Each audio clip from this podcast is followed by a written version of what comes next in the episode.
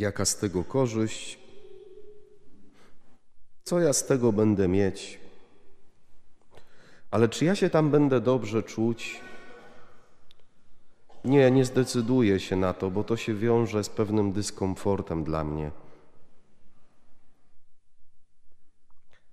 Ciągle z różnych stron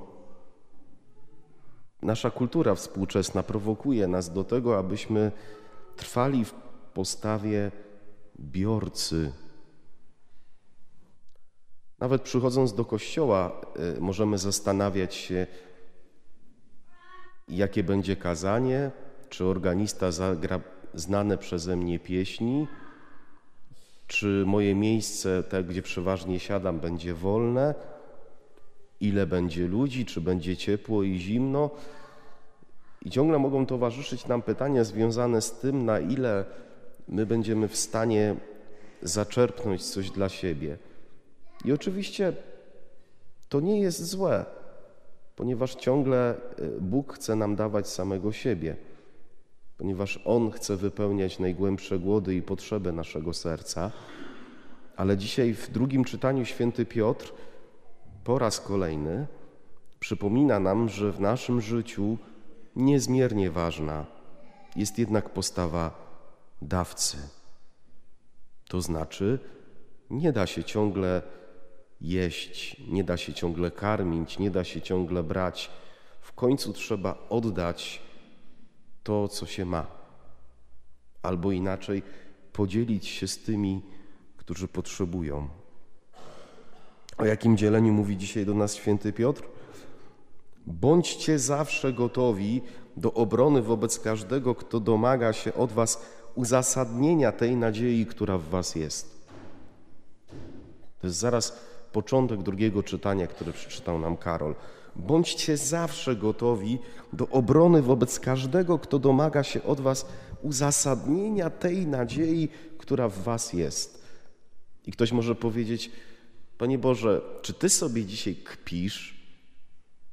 Albo czy to wszystko to jest teatrzyk, że ja mam tak pobożne słowa wypowiadać, no Jezus z martwych wstał, nadzieja w nas jest. No ale Panie Boże, czy Ty nie masz oczu? No bo kochani, nie, nie oszukujmy się, że my wierzący możemy mieć często takie myślenie, że to ludzie wokół nas, zafascynowani nowinkami technologicznymi i przemianami społecznymi, że to oni są pełni nadziei, a my, jako ci, którzy jesteśmy przywiązani do pewnego rodzaju wartości i tradycji, my mamy święte prawo powiedzieć, co tu się w ogóle wyprawia. Kiepsko to widzę. Jak tak dalej pójdzie, nie myślisz tak? Albo nie słyszysz takich słów z ust braci i sióstr wierzących? Jaka nadzieja! Święty Piotr przychodzi, no bądź gotowy do uzasadnienia tej nadziei, która w tobie jest. A ty dzisiaj możesz uczciwie powiedzieć, nie mam nadziei. Jaka nadzieja w ogóle? Oczywiście, znowu, ktoś może mylić nadzieję z optymizmem. Wiemy, że to nie jest to samo. 60 lat temu, e, kiedy trwał Sobór Watykański II, to powstała taka piękna konstytucja duszpasterska o kościele Gaudium et Spes. I tam w czwartym punkcie ojcowie soborowi e, mówią tak. Wielu współczesnych ludzi uwikłanych w tak skomplikowane sytuacje doznaje trudności w trafnym rozeznawaniu odwiecznych wartości i zarazem w należytym godzeniu ich z nowo odkrytymi. Stąd gnębi ich niepokój gdy miotani to nadzieją, to trwogą, stawiają sobie pytanie o współczesny bieg spraw. Ten bieg spraw prowokuje, a nawet zmusza ludzi do odpowiedzi.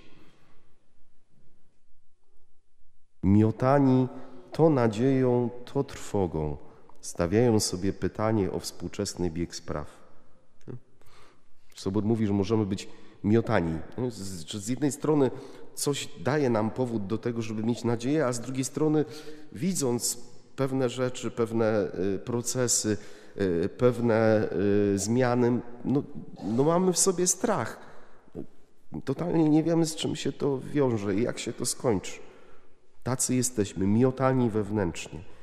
I nie ma też jakby co samych siebie oskarżać, ojej, ja taki jestem i, i w ogóle. Ale zobaczcie, że jakby już wtedy, 60 lat temu, Kościół pokazuje, że chodzi o trafne rozeznawanie odwiecznych wartości i zarazem należyte godzenie ich z nowo odkrytymi. Czyli na, tak naprawdę sprawa nadziei jest sprawą rozeznawania, rozróżniania tego, co jest dobre, od tego, co jest złe.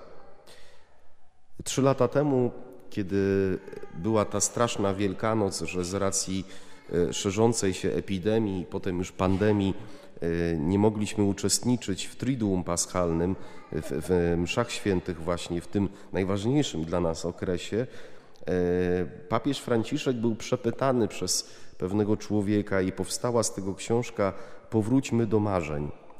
I właśnie w tej książce, w takiej perspektywie nadziei, papież bardzo mocno mówi o działaniu dobrego, czyli y, świętego ducha, i złego ducha, czyli y, y, tego, co nas kusi.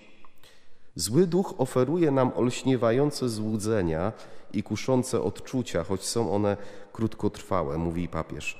Wykorzystuje nasze lęki i podejrzenia, a jednocześnie uwodzi nas bogactwem i prestiżem.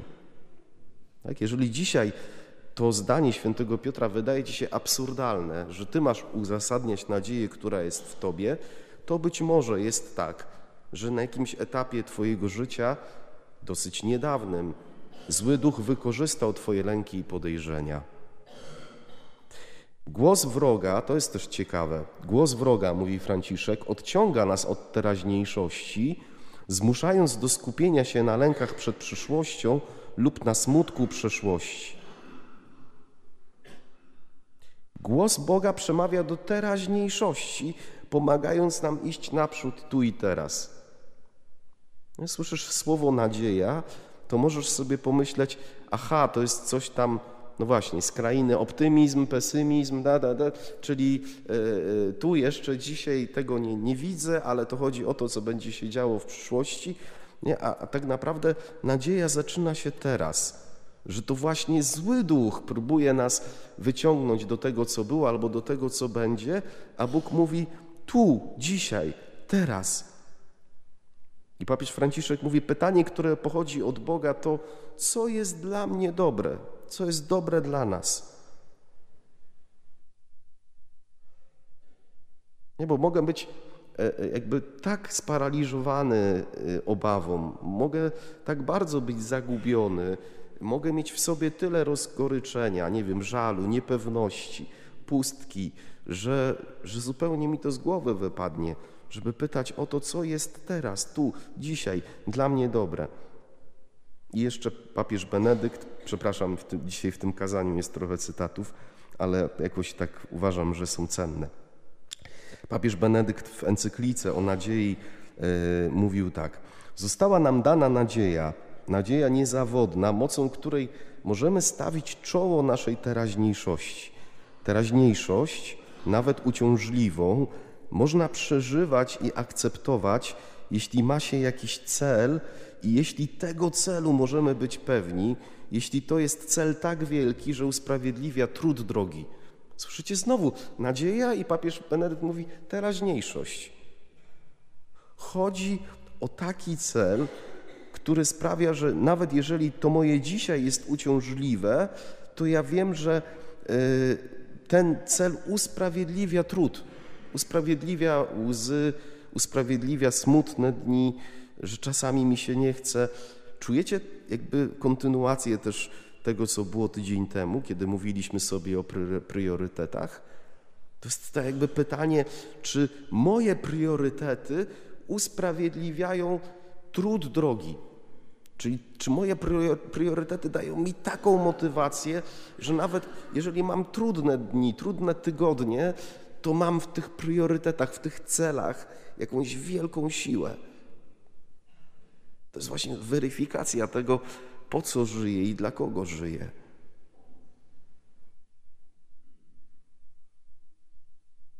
Słyszymy słowo nadzieja i tyle myślimy o tym, co będzie przed nami, a tymczasem właśnie papieże podpowiadają nam, że nadzieja zaczyna się, ale też może się skończyć dzisiaj. Kiedy przeoczę, że to teraźniejszość jest tą przestrzenią, w której przychodzi do mnie Bóg, i to w teraźniejszości, nawet jak jest mi czasem po ludzku ciężko, mogę się pytać, co jest dla mnie dobre, co jest właśnie teraz dobre dla mojej rodziny, ale tak naprawdę, używając języka z, z zeszłej niedzieli, co w teraźniejszości na nowo mogę uczynić moim priorytetem i co, i wtedy mogę być zdolny do tego, żeby uzasadnić nadzieję, która we mnie jest. Choć wiemy, kochani, że ostatecznie nadzieja w chrześcijaństwie nie jest czymś, ale kimś. Osobą Jezusa Chrystusa, który dla mnie i dla Ciebie umarł i zmartwychwstał i wygrał wojnę o nasze życie i pokonał już wszelkie zło. Bądźcie zawsze gotowi do obrony wobec każdego, kto domaga się od Was uzasadnienia tej nadziei, która w Was jest.